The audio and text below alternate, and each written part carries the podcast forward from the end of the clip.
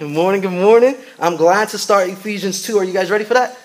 If you're looking in your notes, there's a lot of fill in the blanks today. That means what? It means a lot of work that we're going to do today. Uh, we've been doing a lot of work in our last three weeks of Ephesians. For the first time, you guys are aware now, as a church, we're going through the entire book of Ephesians, verse by verse, word by word, uh, making our way through the entire book. And so that's why it took us three weeks to get through chapter one. And what did we discuss in chapter one? The first week, we discussed how God the Father chose his people before the foundation of the world.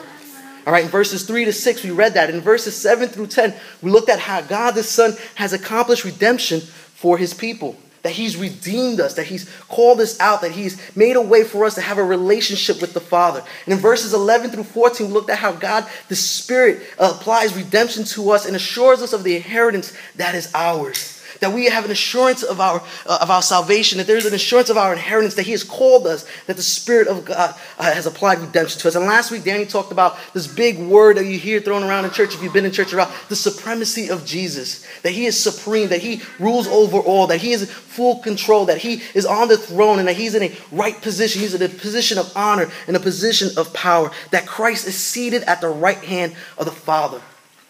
All right, we looked at how Christ is most exalted and that he reigns and he's full all control over all things. And these rich truths, church, mean so much for us to grasp. It, it is so important. I can't stress it enough. And that's why we decided, Danny and I, also to midweek to throw out a blog every week to get us continually to think about the truths that we're discussing on a Sunday. Because the truth is that our 30 minutes or so that we have to preach does not do enough to really dig into what it means that you are a child of God, that you are a son, that you are a daughter, that you've been adopted, that you have equal rights with Jesus, that you are seated at his throne, that you are in that position. It, it, the, the truth should cause us to be filled with awe and wonder. And so our discussion on 30 minutes on a Sunday, man, is not to truly grasp that. And so if you weren't here, um, I encourage you, as I've just mentioned, we have blogs that have been posted every week, um, just going a little bit deeper or just kind of causing us to stop and to really think about some of the truths that were spoken on that Sunday. And so just go ahead and check that out. It's on our website.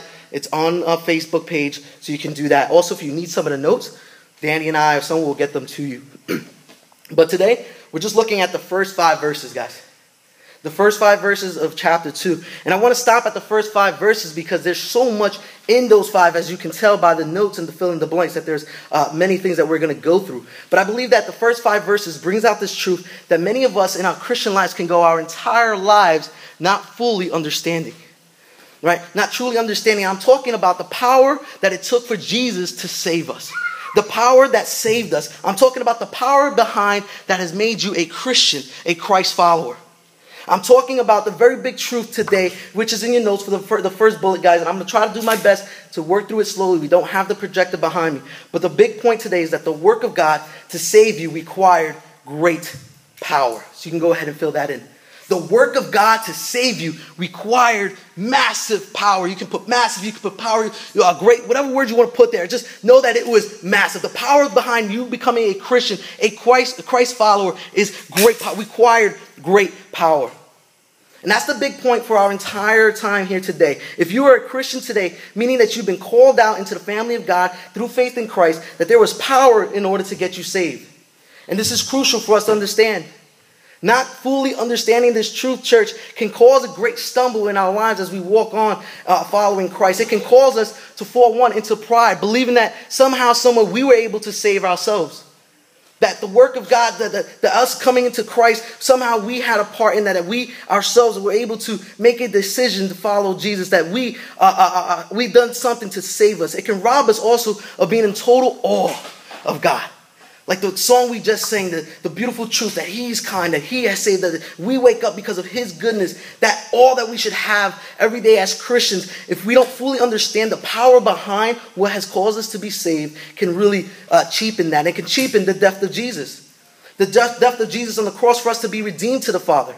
Not understanding the power behind our salvation will also cause some identity issues. Why? Because we will not know fully what it took us, who we were before Christ, and who we are now in Christ, and our position now in Christ. So I want to read right now for us uh, chapter 2, verses 1 through 5. It's right there in your notes. I'm reading, this is from the ESV version of the Bible. And so if you want to follow along, it's in your notes or in your Bible in front of you. So verse 1 opens up this one. It says, And you were dead. You were what?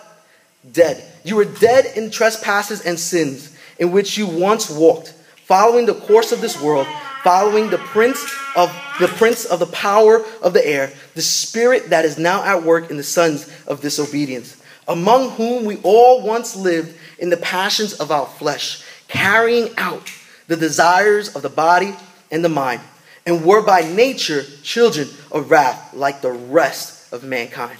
Verse 4 But God, being rich in mercy, because of his great love with which he loved us, even when we were dead in our trespasses, made us alive together with Christ. By grace you have been saved. By grace you've been saved. And I want to break these verses down into two main categories, or two main parts. All right, the first few points that we're going to talk about today, part one of our message, will deal with before Christ, who we were before Christ.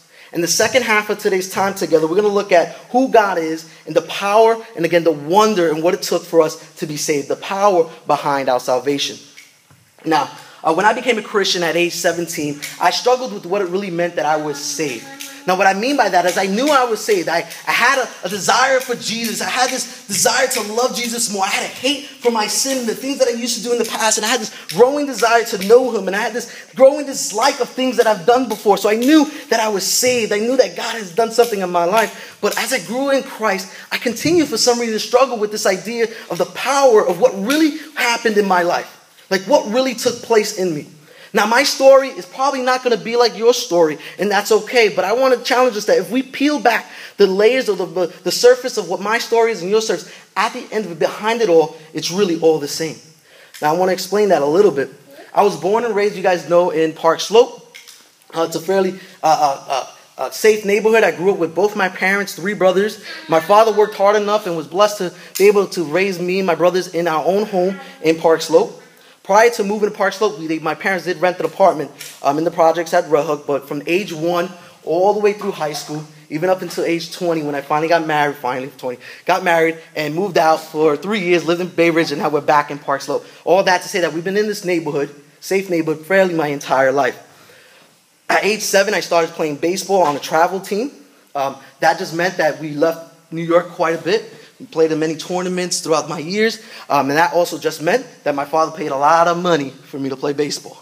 All right, a lot of money was poured out on equipment and on this um, on registration and to travel every summer uh, outside of New York, all over the place.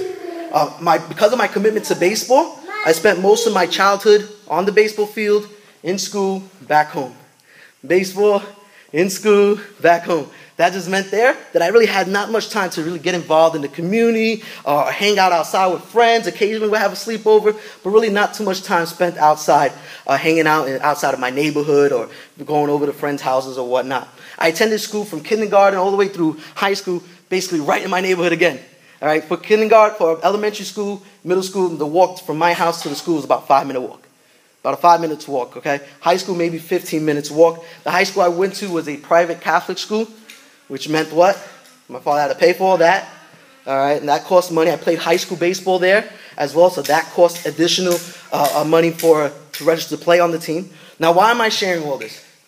Not to brag about my upbringing, not to make you feel bad because I doubt anyone here feels bad about my upbringing, right? But I actually, wanted to share that because all that I just shared, my upbringing, actually caused me to struggle to understand my salvation.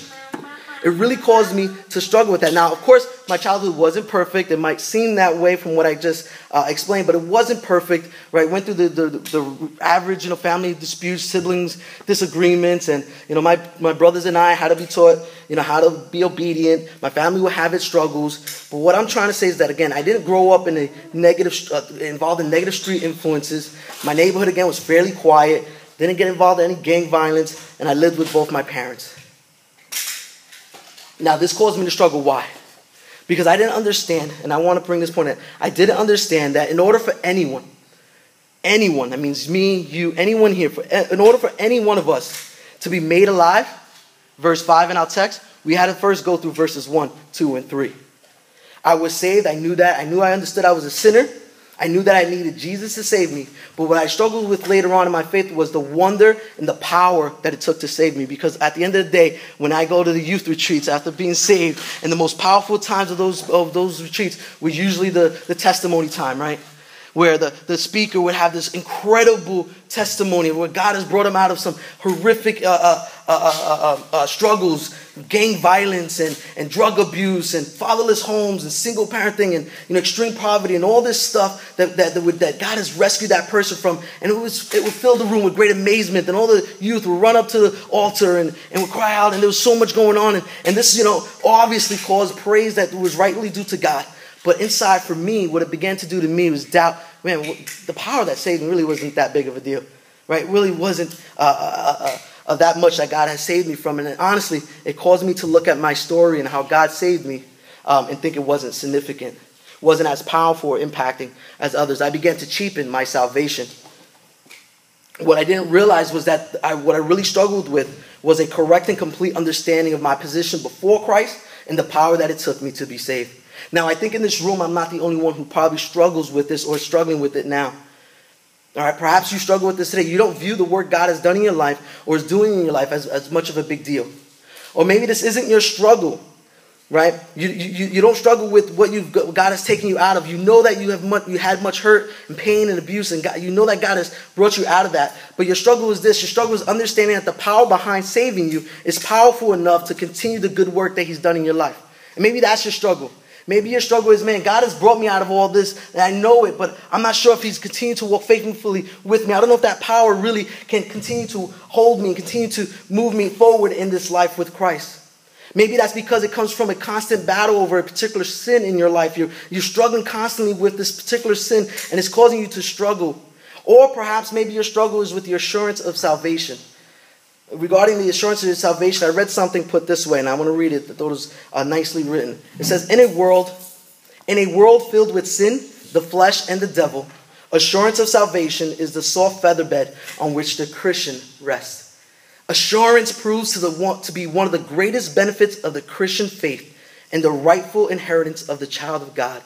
In its enjoyments are found peace, hope, and joy unsurpassed in this fallen world." Your assurance perhaps should be bringing you today uh, uh, uh, unspeakable joy and a true sense of peace, but maybe that's not you today. Maybe you struggle with truly uh, understanding that God, God is with you, God loves you, and that His power that has caused you to be made alive is still at work with you, and that He's promising to bring up, bring what He started to, to, to completion. And so that's your struggle is that you don't really you struggle with this. You don't have peace. You don't have joy that all of us should have as Christ followers. Lastly, perhaps your struggle is just to understand that the power behind to make you a Christian, it all stems from the American culture we now live in today with this focus on the uh, centrality of man, right? Man's sovereignty, that we somehow can make our own decisions and that uh, we, we, we cause everything to work the way we want. And so that somehow goes into our spiritual lives and we're the captain of our own ship. So even within the church and in our spiritual life, spirituality, we, we are taught things like, hey, you can make a decision. Just ask Jesus into your heart. It's your choice. Just go ahead and ask God, invite Jesus into your heart. And the truth is that you and I really cannot make those decisions. And so that's why I want to look at closer today through these first five verses in Ephesians 2 is the power behind that made us alive. What is the power that caused you and I to wake up this morning and say, Jesus, thank you, I love you.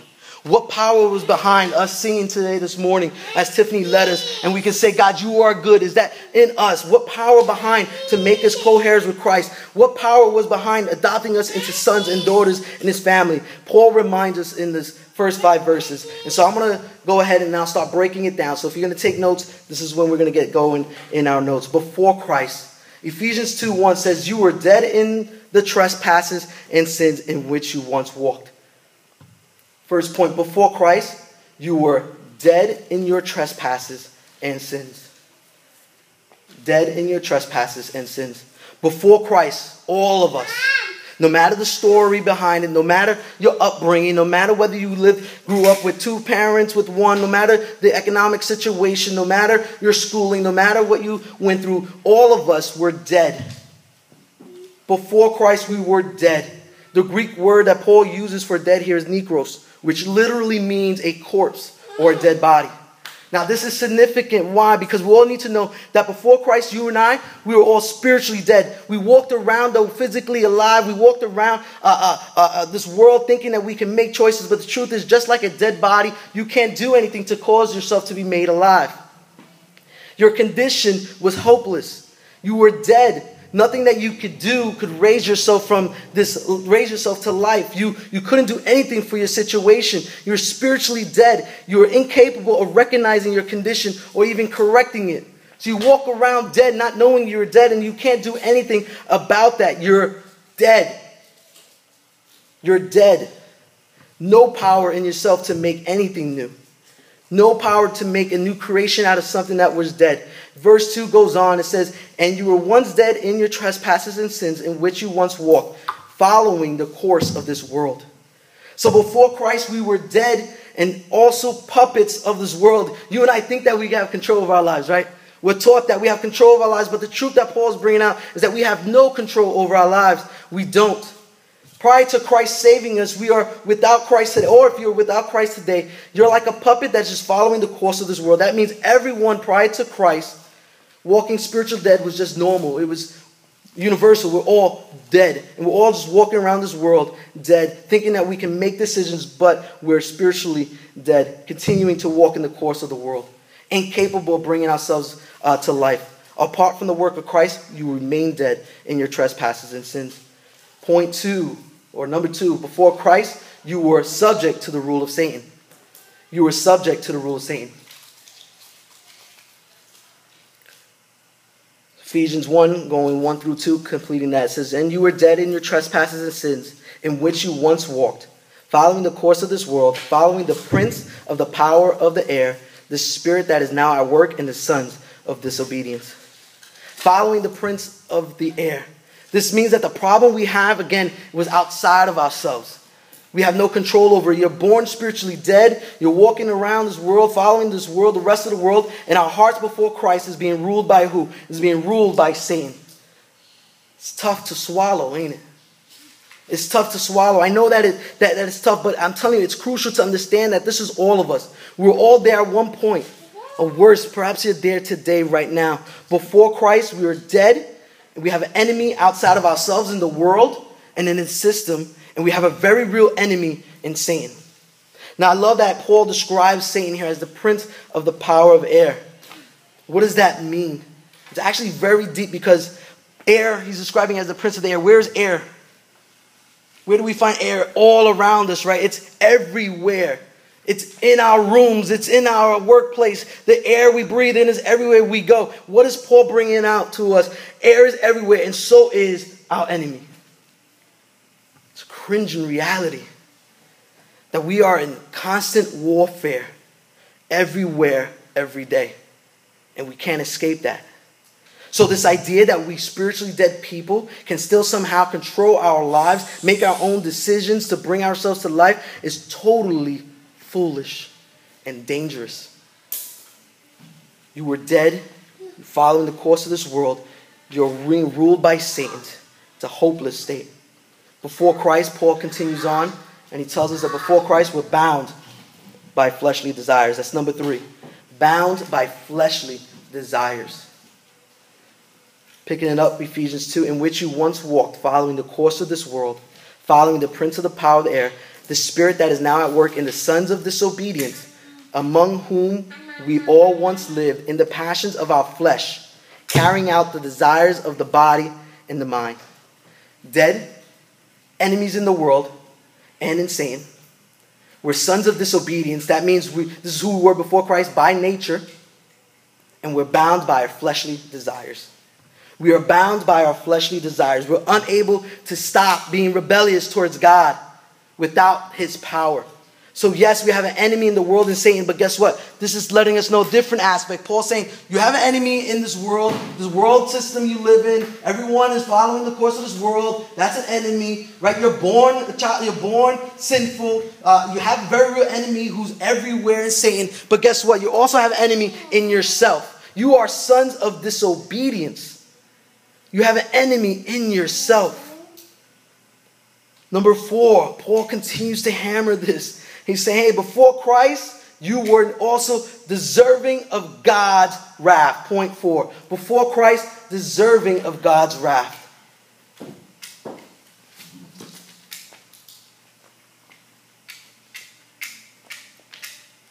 Among whom, verse 3, we all once lived in the passions of the flesh, carrying out the desires of the body and the mind, were what? By nature, children of wrath, like the rest of mankind.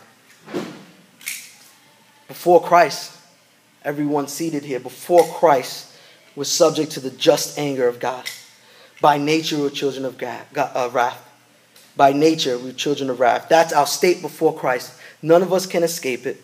When sin entered the world through Adam, we're born sinners, unable to save ourselves. And what does the Bible teach? The penalty of sin is what? Death. Everyone is subject to the just punishment of the, and wrath of God. And all of what we just went through, man, all of it, the first four points we went through, is just to make it clear that for us to, to, to be made alive, it took something outside of ourselves. It took resurrection power to get you and I saved. And this is the good news verse 4, if there's ever was a, a place for a but God in there, I think following these three verses is a perfect place. Paul says this, but God what? But God being rich in mercy. Part two of our notes. So if you flip your bullet, your notes to the back, but God is rich in mercy. Verse 4 But God, being rich in mercy, because of his great love with which he loved us, even when we were dead in our trespasses, made us alive together with Christ. By grace you have been saved. So, Paul, in the previous three verses, paints this very hopeless portrait of the human, our situation, to then point us to God's gracious and merciful response to all of it. Don't you love love again? That there's the but God right here, opening uh, uh verse 4. God took action. God acted in rich mercy towards, towards us to save us. It was because of his rich mercy, not your works, not my works, nothing that we can do of our own. We just went through that in the first three verses. We needed resurrection power to save us. God in his rich mercy.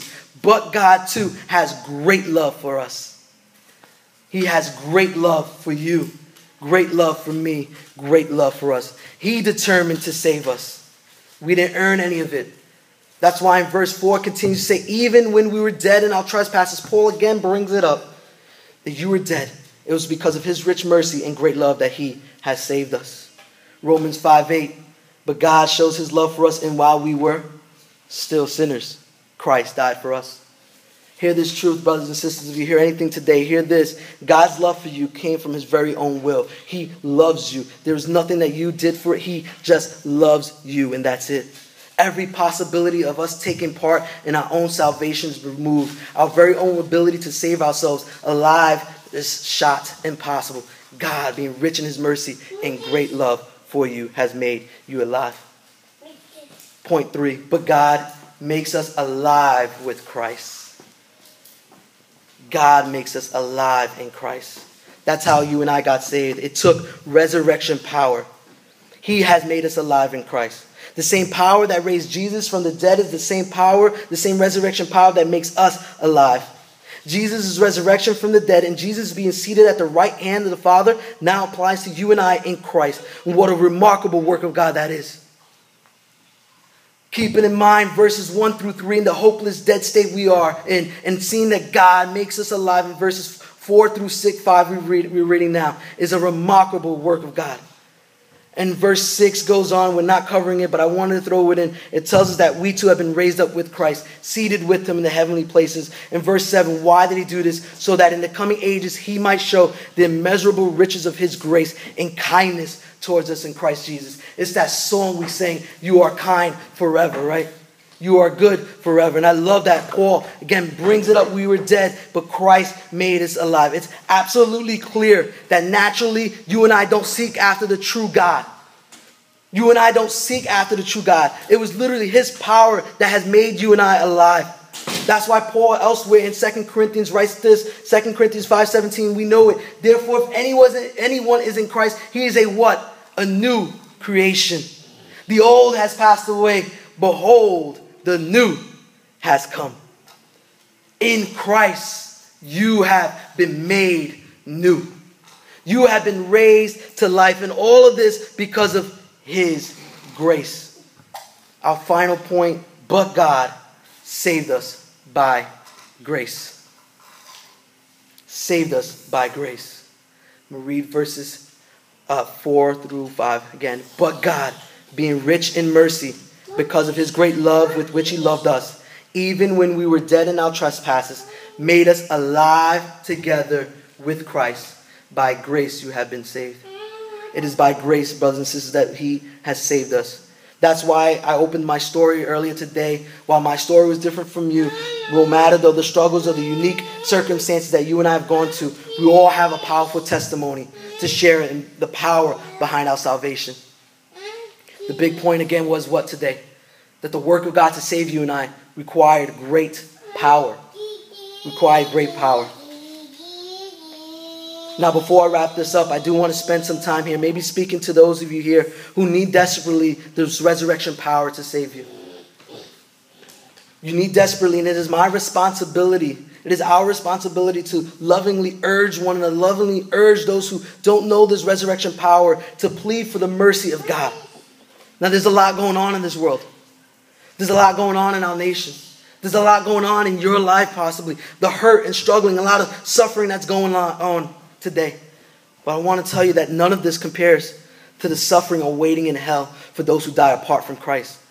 And I want to be clear, as Paul was clear in our text today, that if you are not in Christ, you are dead. And nothing that you do in your own power can change that condition. Throw yourself today at the feet of Christ. You are by nature a child of wrath. Flee from that and run into his loving arms. He is rich in mercy and great in love and he is gracious to forgive you of your sins and cleanse you from all unrighteousness. 1 John 1 9 says this if you confess us, if we confess our sins, he is what? Faithful and just to forgive us of our sins. You heard the bad news today, but you've also heard the good news. The good news that God, in His rich love and His great love and rich mercy, sent His one and only Son, Jesus Christ, to take our punishment the wrath that we deserved as children of wrath, he poured it out on Jesus at the cross. God in rich mercy has chosen us, chosen to redeem us to the Father. He has chosen to adopt us as sons and daughters and to allow us to enjoy his goodness forever and ever. The Bible calls you and I to repent of your sins basically means just to turn from your sins, to turn from your fleshly desires that we are, are, are, are, gripped by, to place our trust in Jesus Christ as Lord and as Savior, meaning that He's the one that gets all the glory. He's the one that we run to. He's the one who's in control of our lives. He's Lord over our lives. And I pray today that that work of God that it takes will happen in your life today. I pray that God will soften your heart that is hardened and cause it to be made alive and cause us to walk in obedience to Him. And if you are alive today, just know that it took an incredible work of God.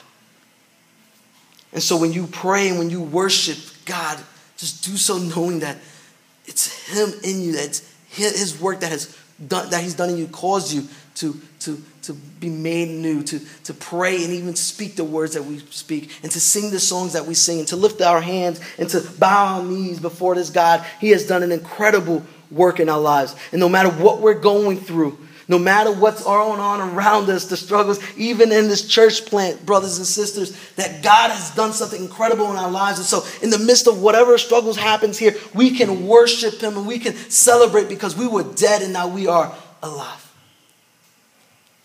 So, I just want to close with that.